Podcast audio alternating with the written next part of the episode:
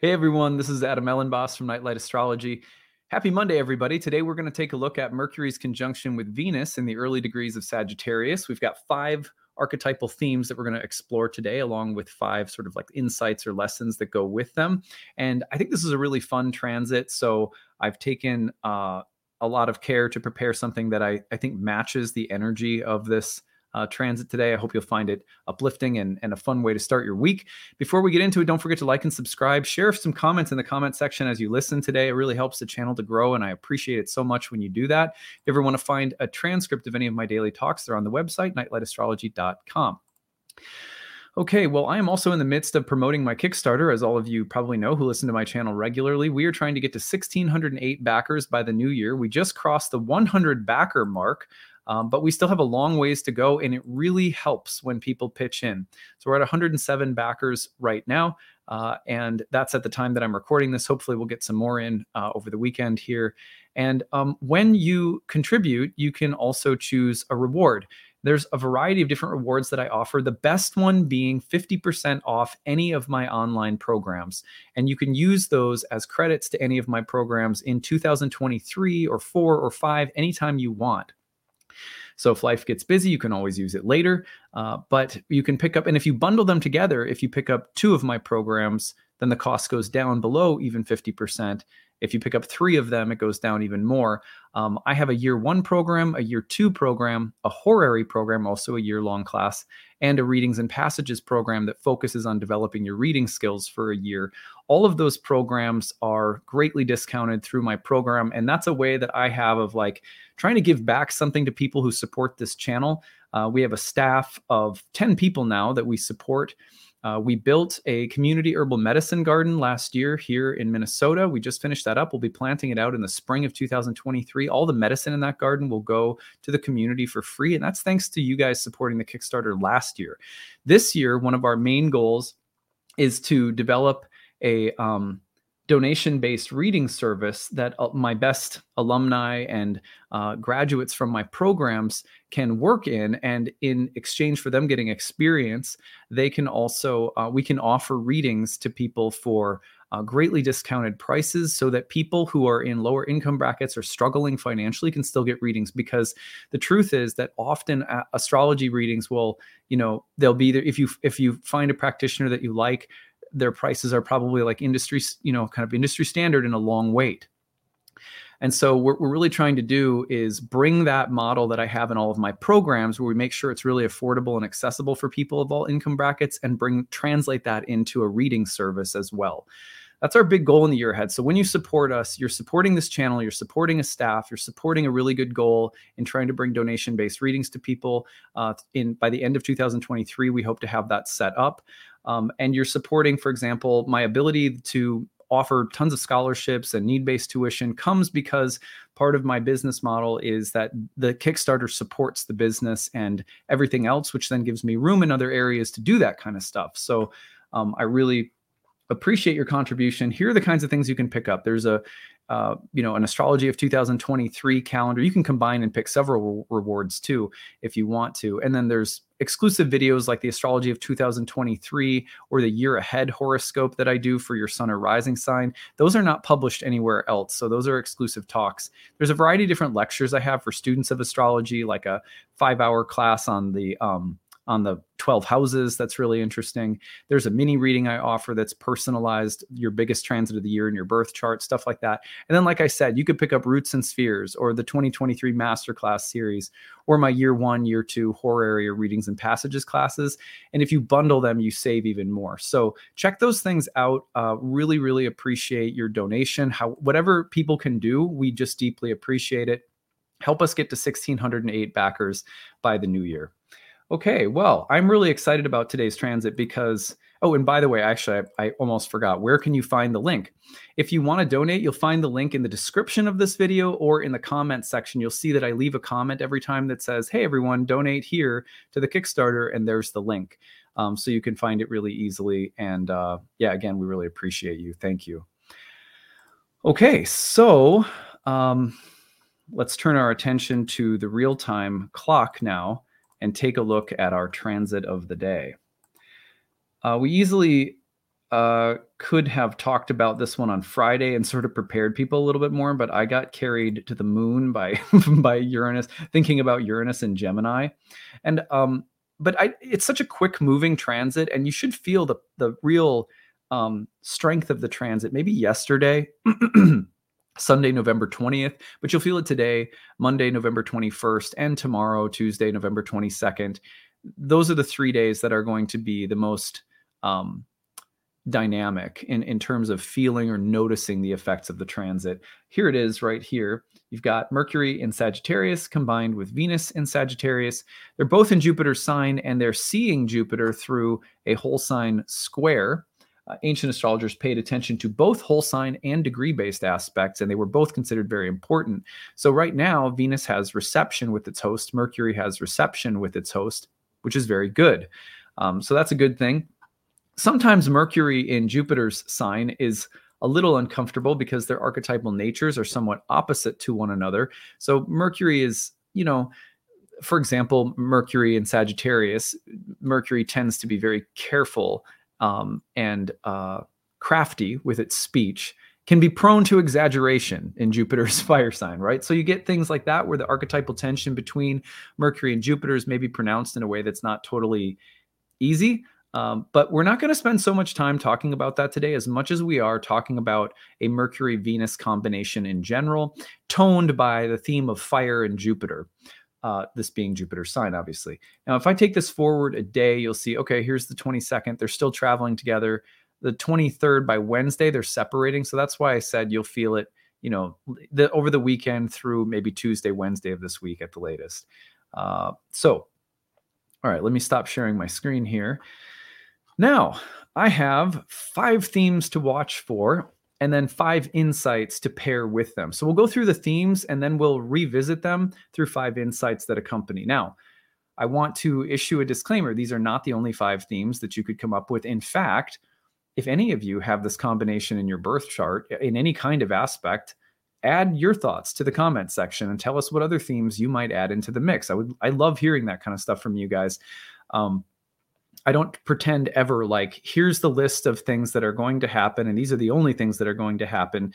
As you guys know very well, I can visit one aspect and turn it in like five or six different ways to get different angles of insight. So this is just one and uh, honestly today's is pretty optimistic and upbeat. There's some shadows that we could definitely visit, but I just chose to stick with what I thought are the most promising and sort of exciting uh, elements of this transit. So, five themes to watch for. And then the insights, same thing. Like these are not the only insights you could draw. And um, as always, eh, you know, anytime I form uh, something like a list of insights related to a transit, I'm going off from what I see and experience from students, charts, clients, and my own life. And and so that's where they come from. And I'd love to hear your insights as well. So I always invite you guys to add to those lists. All right, five themes to watch for with Mercury combining with Venus in a fire sign, double bodied fire sign of the centaur, the, the, the, temple of Jupiter. It's a pretty upbeat sign. If you know any Sages, you know, there's that, there's a kind of buoyancy to Sagittarius. So here's the first one. I phrased it, I like the way that sounds. I like the way that sounds. Whether it's pleasant music or pleasant speech or pleasant thoughts and ideas, um, when Mercury and Venus come together, there is an attractive quality to speech and thought, to ideas and language and communication in general, whether it's artistic or intellectual. And so, one of the most beautiful signatures uh, or, or, symbols that can come through with Venus and uh, Mercury together is that something satisfies both the intellectual and the aesthetic at the same time so that an idea can be not only attractive uh, maybe in, in seductive uh, but really intelligent. So it can it can be like a, a thought or an idea can be both lucid intellectually and dazzling aesthetically. So i like the way that sounds uh, is a great way to describe mercury and venus. For example if you go to buy a car and you know you're talking to uh, like a car salesman or something and they just make you fall in love with the car it's probably a good salesman you know whether whether you actually will fall in love with the car or not once you purchase it might be another thing. But a good sales, a good salesman or good saleswoman or whoever is uh, going to make something. They're going to be.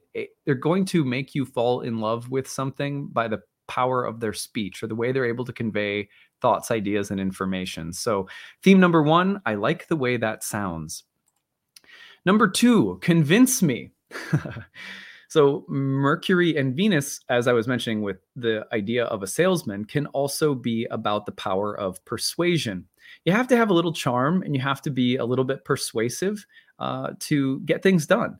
Um, you know, for example, I think that uh, astrologers who have YouTube channels like my own or who, you know, work with clients, um, anyone who has to convey ideas or information, including any kind of teacher, whether you're an elementary school teacher, high school teacher, college professor, if you're teaching something technical, you can't convey information in a way that is completely unattractive to the human soul, uh, or most human souls will check out.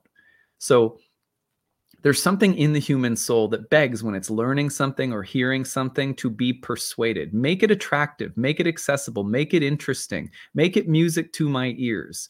So, not just I like the way that sounds, but I need to or want to like the way that sounds. So, please reframe, reshape, or say it in a way that speaks to me, uh, speaks to my heart, plucks my heart strings, makes it musical. Um, make it compelling this is Mercury and Venus's gift.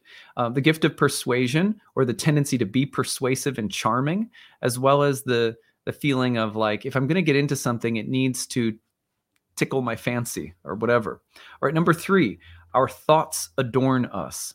This is, I think, another very Mercury Venus phrase.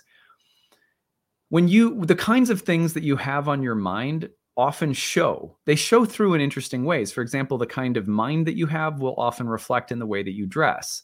Um, I don't think that's anything anyone would really disagree with.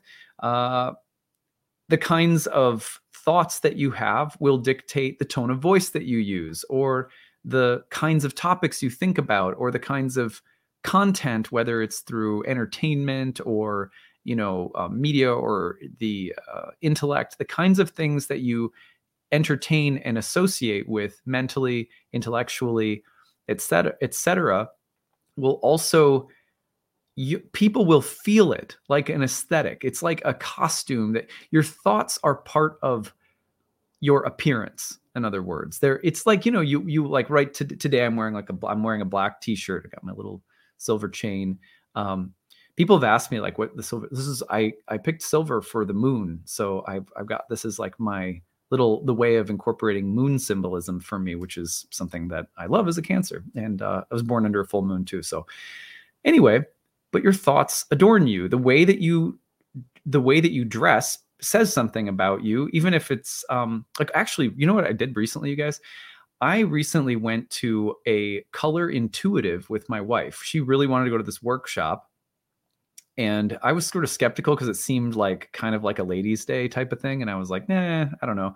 But she was like, no, come. And I'm like, okay. So I went, and this intuitive sat down and we all had to go through this. We all had to wear like neutral, a neutral color, like white or something, or I don't remember what it was, like gray or white.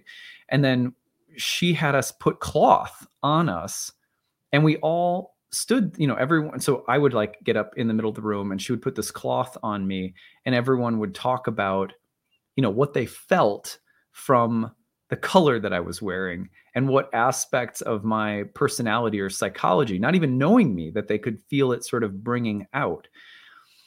Far from me feeling like, oh, this is just like a chick day, you know, like it's kind of like what I was skeptical of. I was like, I was like, this is aw- this is awesome. As a Taurus rising, you know, ascendant ruled by Venus, I loved it because she was able to make a connection between colors and our psychology. And I'm sure some of you out there are like, duh, Adam, like brilliant, you know, you know, like, but for me, it was really a cool breakthrough. Anyway, our thoughts adorn us. Venus, Mercury is like what's on your mind is sort of like a color, and you can't even see it most of the time, or you're not even aware of it. You don't understand that what's on your mind contributes to your aesthetic. In some ways, it's funny how if you change your mind, if your mind starts changing, your aesthetic starts changing. Now, meaningful segue I have gotten at least I don't know, 30, 40 comments since I made the announcement that I was changing my name back to Adam. A lot of people started commenting on my wardrobe. They were like, I wondered if something was up because you seemed to start dressing differently and you grew out your hair, et cetera, et cetera. Well, to my point, that's because my mind started changing. you know what I mean? Like my, and by that I mean my, not just my mind, but my beliefs and my outlook and and as my thought life and the kinds of thoughts that I was thinking and the kinds of reflections that were taking place in me on the regular, you could say, as the heart of my moving meditation was evolving. And I'm sure you can all relate. You've all probably gone through something really similar. And suddenly it's like your clothes might change or your something has to shift externally to match the internal environment of the of the mind. Our thoughts adorn us our, our thoughts are the things that subtly start placing colors around us, right? Or the choice of your wardrobe, or even the kind of uh, you know vehicle that you drive, or something like that. Uh, okay, well, so our thoughts adorn us. Number four, what I'm curious about is curious about me. This is a funny thing.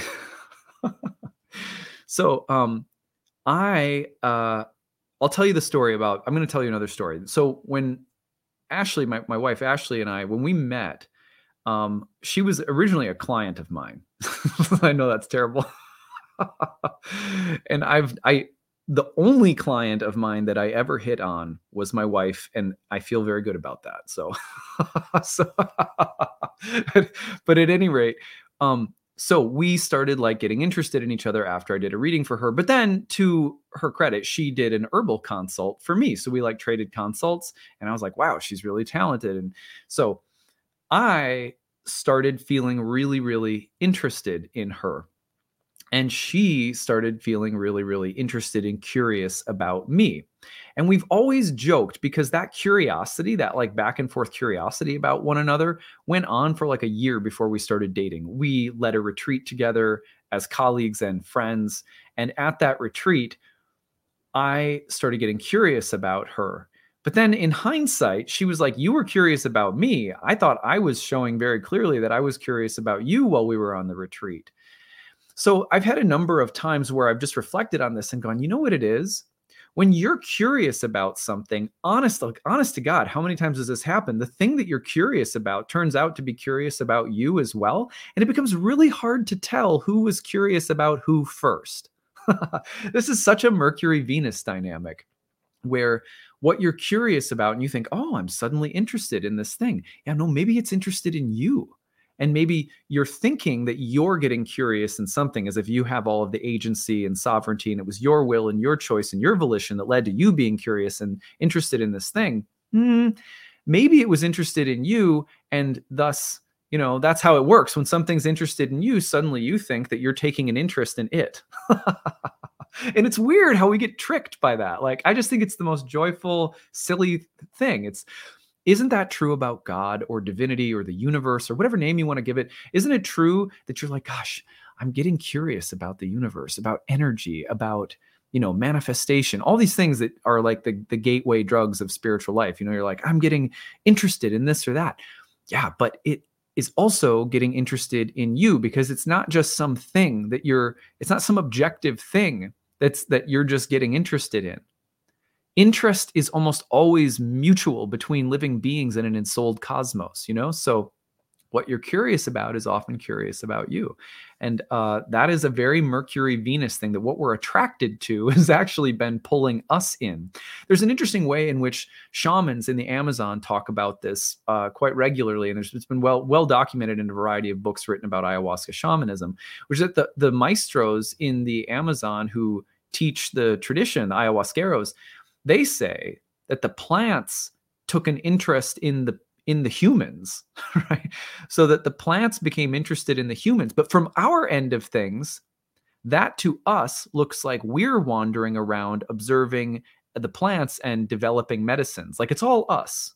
But actually in many ways it's the plants who attracted us in to take us into their bodies although it looks like we're eating or ingesting them or cooking ayahuasca, they're cooking us. and that's something that many like botanists and like you will find a lot of very credible. I know that sounds kind of crazy, but you will find like very credible uh, you know, scientifically minded uh, botanists and herbalists and um, people who have who have studied plants for a long time in evolutionary biology saying similar things. But the plants are actually interested in us, and then we think that we're going out and taking an interest in them. And it's funny how those things work. So anyway, my fourth point is what I am curious about is curious about me. So notice what you're attracted to right now notice what you're taking an interest in because it's very possible that that very same thing has been eyeing you. All right. Number five, fun is fun is fun. Okay, so if I had to sum up the like the heart of, I don't know, 40%, 30, 40% of my readings with people, they're like, what does my chart say? What I should do with my life? And it's easy to answer that for a certain population of people because the answer is sort of the same in all cases. People asking that question, in other words, are often presuming that there is a set of goals or lessons that they are here to learn, like a SAT in life that you have to prepare for and pass before you know your your expiration date. And for most of the people who presume that and come in with this like this, there's this gravitas, you know, it's like, what am I here to learn? You know, you know, like that. And I'm I'm guilty of that too. So please don't feel offended if you ever came to me for a reading and were asking that because I fall into that like every third day. I'm like, okay, okay, you know, Saturn, you must rule the universe and be the, you know, the final say in everything. Uh, Mr. Taskmaster, what am I here to learn? You know, like uh, I got to graduate the 10th grade spiritually and I'm really nervous about it. Like every third day that pops up in me. So I'm definitely not knocking it. It's just human. But in almost every case where someone really comes in really deeply concerned that like I'm I'm well, what do I do to pass this shit? You know, what, what, what, do I do to make life successful? Okay, well, um, have fun. You, you know, instead of thinking about goals, think about play.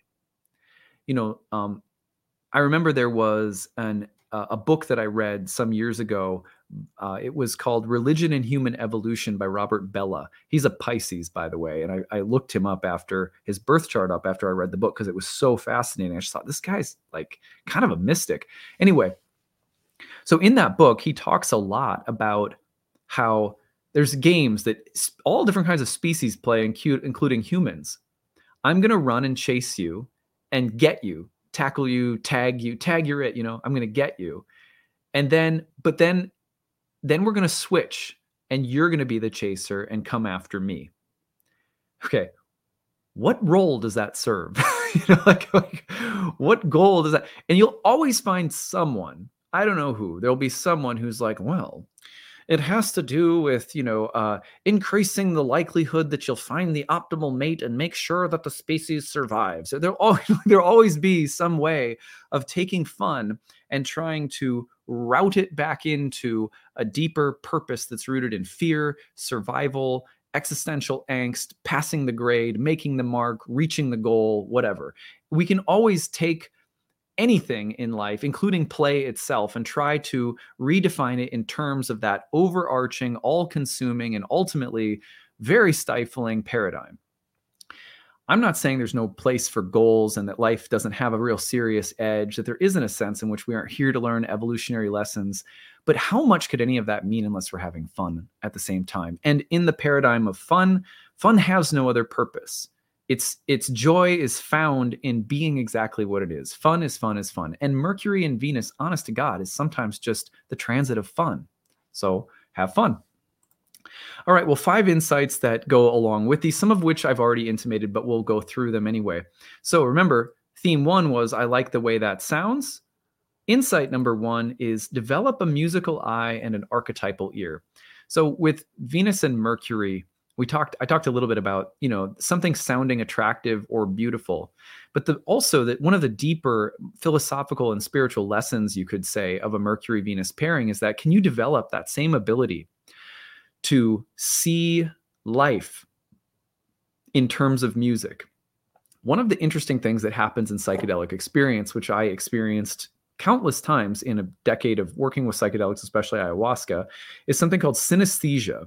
And synesthesia is when you're you start to see music, you start to smell sounds, stuff like that. It's it's it's as though you're starting to use a sense to um like your your uh your it sounds crazy. I know it sounds really crazy, but sometimes you can like in ayahuasca ceremonies, I literally had experiences of being able to taste sounds.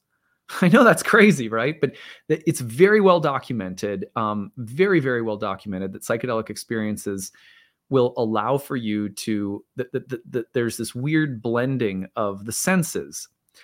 But my point is that astrology is fundamentally, you could say, a practice of synesthesia because what you're going out and learning to do is you're learning to develop a musical eye.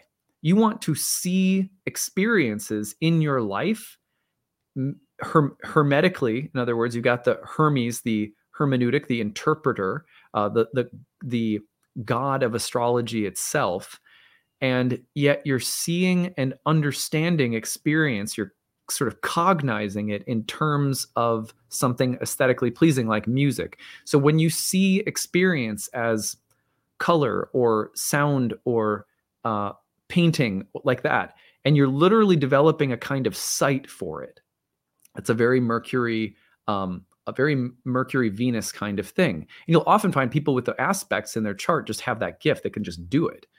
Um, and you're developing an archetypal ear so that you hear things you're hearing things in terms of these archetypal patterns that you literally hear speech in that way. One of, for example, one of the things that happens in the Amazon with ayahuasca is um, that one of the great features of shamans, not just in the ayahuasca tradition, but all over the world in all different traditions, is the control of the speech. And it usually goes along with some really intimate knowledge of a musical instrument like a drum or a rattle and speech becomes very controlled but but beautiful and sort of deliberate so anyway the point of mercury venus and i think on a spiritual level one insight that you can gain is that this combination reminds us that what we are doing in a sense with astrology is a mercury venus endeavor it is we're developing a musical eye and an archetypal ear for reality itself number two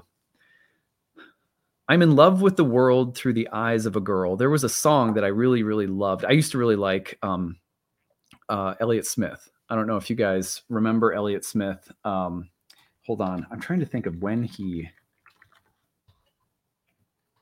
When did Elliott Smith die? I'm just looking. 2003. God, it's a long time ago now. Yeah, so it was 2003. But uh, I got exposed to Elliott Smith initially um, because he appeared on the Good Will Hunting soundtrack, and then I got really into his music. Um, and he had this song, anyways, and one of the lines from the song was, "I'm in love with the world through the eyes of a girl." Now I use that just playfully um, because I think it's a very Mercury Venus type of lyric, but the second insight that we or the second theme that we watched that we talked about today was convince me you know, persuade me.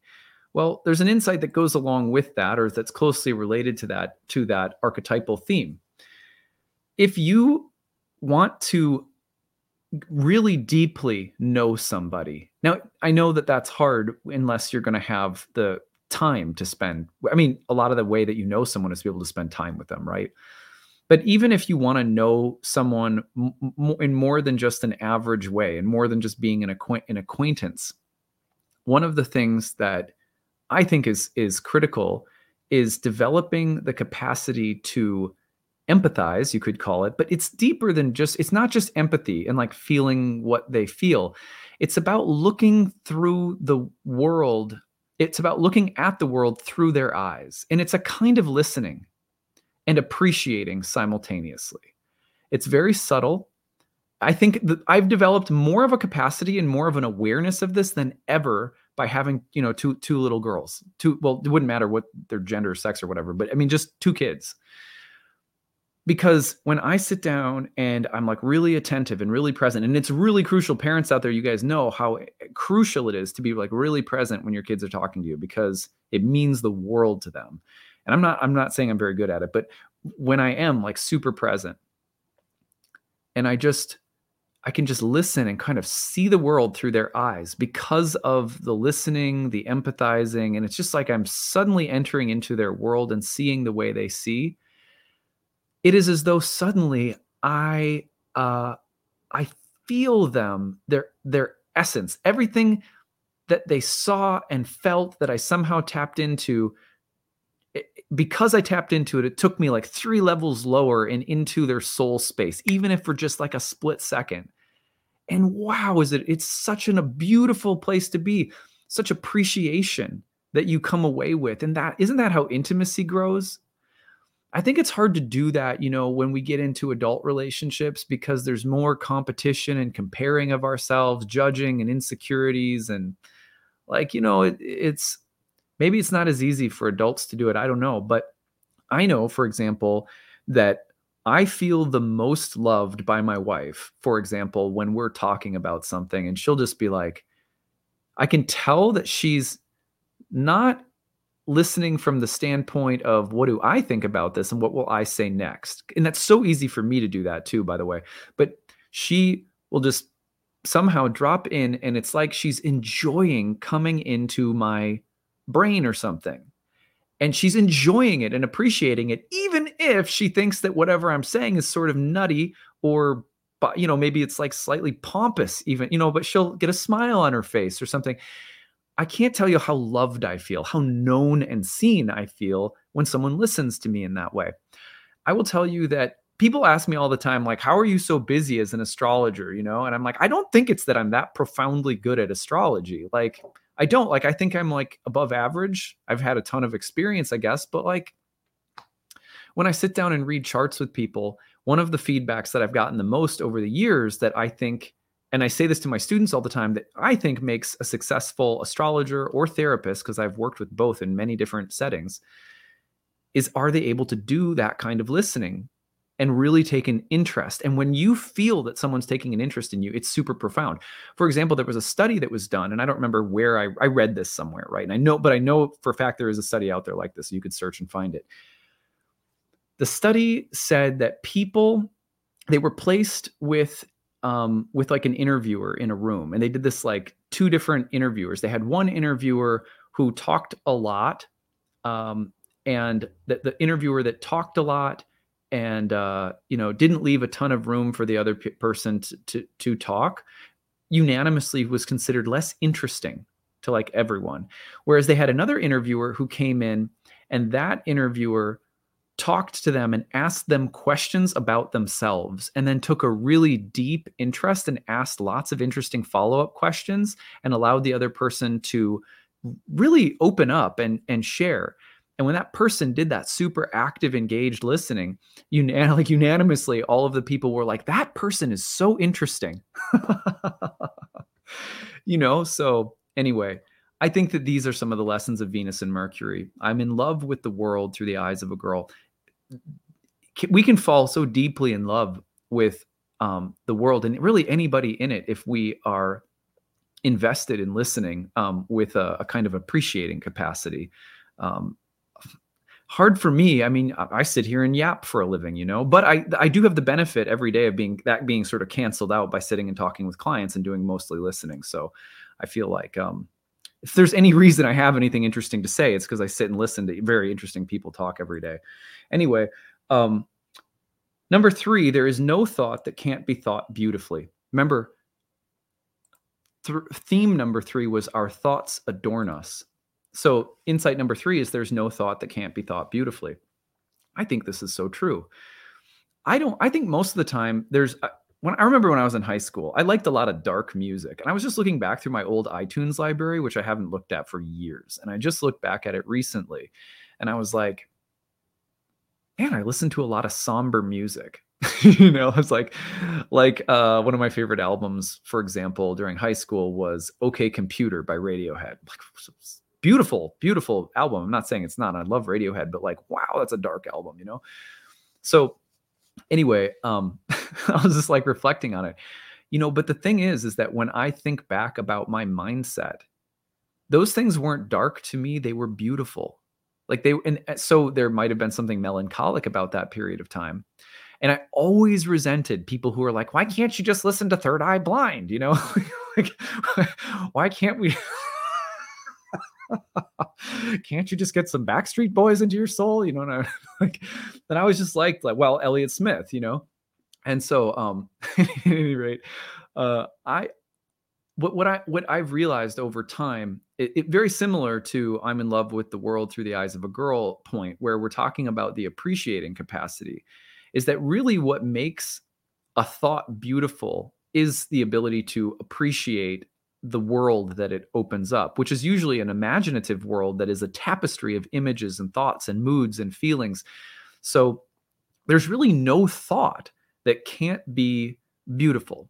I went to a concert um, recently. I went uh, to a concert by a, a, guy named Jelly Roll, and I'm like, I just uh, my my personal trainer is a big fan of Jelly Roll, and so they just got married, and so for her wedding, uh, my wife and I got them tickets to the show, and then we went to them, went to the show with them because they really love this artist. And I would say he's like, I really, some of his music's really cool. I'm not like a huge fan, but what I found so interesting was that he talked, he said, We are here tonight to play therapeutic effing music. and he talked a lot about people going through like addiction, and he spoke to an entire imaginative world of people who like like country rock and he's kind of a fusion of music but he spoke to this whole like imaginative world and his music was able to sort of sum up the the pain and the hurt of that particular like d- demographic of people who like that kind of music. And i was really appreciating it because i was like look there's no it most of the time when we think like well just think positive thoughts we're so far from what the the the real difference between positive and negative really is. I mean from my standpoint the soul's version of positive is can you take that thought and make it imaginal beautiful romantic deep you know complex a little bit curious and mysterious uh, edgy and and and interesting? And and really that's what a positive thought is in a sense because it's not positive or negative. It's interesting and beautiful. And so there's no thought that can't be thought beautifully. And most of the time it's not that our thoughts are a problem it's that our thoughts about our thoughts are problems. And um, that's so much the realm of meditation by the way. I feel like meditation is a if there's anything meditation is really really good for in my experience it is the thoughts about our thoughts. And um, that level of of thinking tends to be the scrutinizing level. And it's like if you remove scrutiny and replace with appreciation for thoughts and their relation to the imagination wow there's no thought that can't be beautiful number four appreciation is the secret door to knowing someone uh, so I just mentioned this along with I kind of I kind of brought this point in, but remember when I said what what I'm curious about is curious about me. So what I find interesting is that um, when you if you find that there is something that you don't understand and there's something that you don't like or that you're averse to, especially on the mental level or ideological level, you're just like, no, I disagree with that, or I don't like that, or that's wrong, or that's bad. If you can be curious and you can deliberately try to appreciate where someone might be coming from, not just like rationally um, make room for their point of view. I'm not that's not what I'm saying. I'm saying there's an imaginative exercise of appreciation for someone or something that you disagree with or that you find disagreeable. And if you stay curious about it uh, and you you move toward that thing that you dislike with some appreciating capacity, you'll come to understand something. And understanding is so much better a place. You may still have your judgments and your values and your opinions, but if you have those along with understanding, that's wisdom, right? So, anyway, that's been my experience anyway. Number five, our accomplishments are only as meaningful as the joy that accompanies them. Fun is fun is fun. Our accomplishments are only as meaningful as the joy that accompanies them. Look, you can you can achieve anything you want in life, but have has there been laughter? Has there been joy? Has there been, you know, dark comic absurdity? You know what I mean? It's I don't know what accomplishments mean at the end of the day, whether they're in business or love or your body or your health or your spiritual life or burning off 700,000 layers of karma. What good is any of it if it hasn't been fun and interesting and joyful along the way? I don't know how any of the goals in life are at all meaningful unless they are accompanied by intermittent periods of useless play.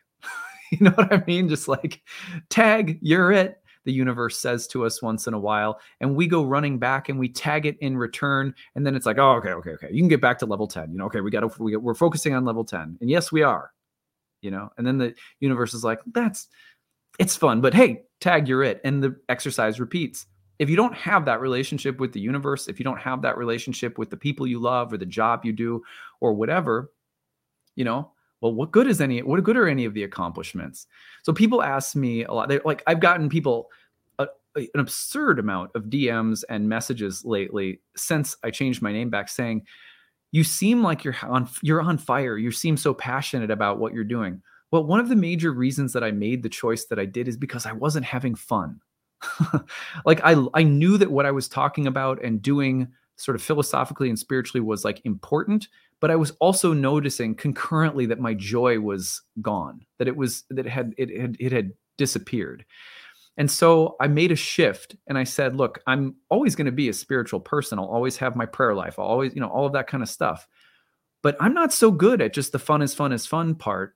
And I I I what good is life if I if I can't work on that? And I need to for the sake of my kids, you know, for the sake of people who listen to me or take any kind of wisdom. I mean, uh, how am I going to give my best and be authentic and not just feel like I'm churning stuff out all the time and give something to people that comes from my actual like you know prana or shakti or something like it has to be because I'm having fun. When you lose passion and when you lose fun for something, then you know it's you might have important things to say, but you know how people can't take things that seriously if they suspect that the serious person delivering them doesn't know how to have fun. And so if I had to, you know, and I'm not blaming anyone for that other than myself, I'm not blaming a system or a religion or any teachings or any people. I'm just just me. That was just a me thing. And uh, so um, I think that this has been a huge lesson for me, really. Uh, and so as as as Mercury and Venus come together, these have been the topics of my meditation today. I hope that you found them valuable, interesting as always. Don't forget to leave a comment in the comments section. Uh, like and subscribe. It helps the channel to grow a great deal when you do so. Find the link to the Kickstarter in the descriptions of this video and in the comments section below. Help us reach 1,608 backers. Your support uh, is so um, valuable. It's from my staff, from my family, from myself. Uh, I try to make sure that uh, astrology this astrology content is accessible to everyone and when a small portion of the audience pitches in it makes the whole thing go. So we really appreciate your support. Choose a reward when you donate. We try to make sure that you get something interesting and valuable in exchange for your contribution. And uh, just so thank you everybody for your support. This past year has been a great success because of you. And um, my, my prayer is that we'll be able to uh, be successful in this fundraising effort so that the next year can be supported as well all right. I hope you guys have a great day and we'll see you again tomorrow. Bye, everyone.